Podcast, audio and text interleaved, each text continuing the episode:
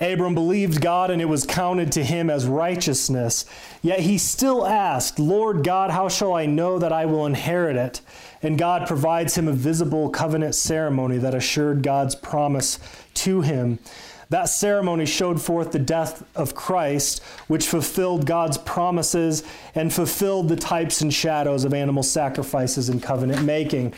Paul tells us that as often as we eat this bread and drink this cup, we show forth the Lord's death till he comes. So, like Abram, we trust God. We believe he is faithful. We owe him our allegiance, and God credits us with righteousness. He imputes to us Christ's righteousness.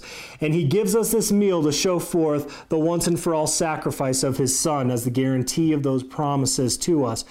Do you believe God? Do you trust in his promises? Then this covenant meal is for you. Our forefather David says this I sought the Lord, and he heard me, and delivered me from all my fears. They looked to him and were radiant, and their faces were not ashamed. This poor man cried out, and the Lord heard him and saved him out of all his troubles. The angel of the Lord encamps all around those who fear him and delivers them. O taste and see that the Lord is good. So come and welcome to Jesus Christ.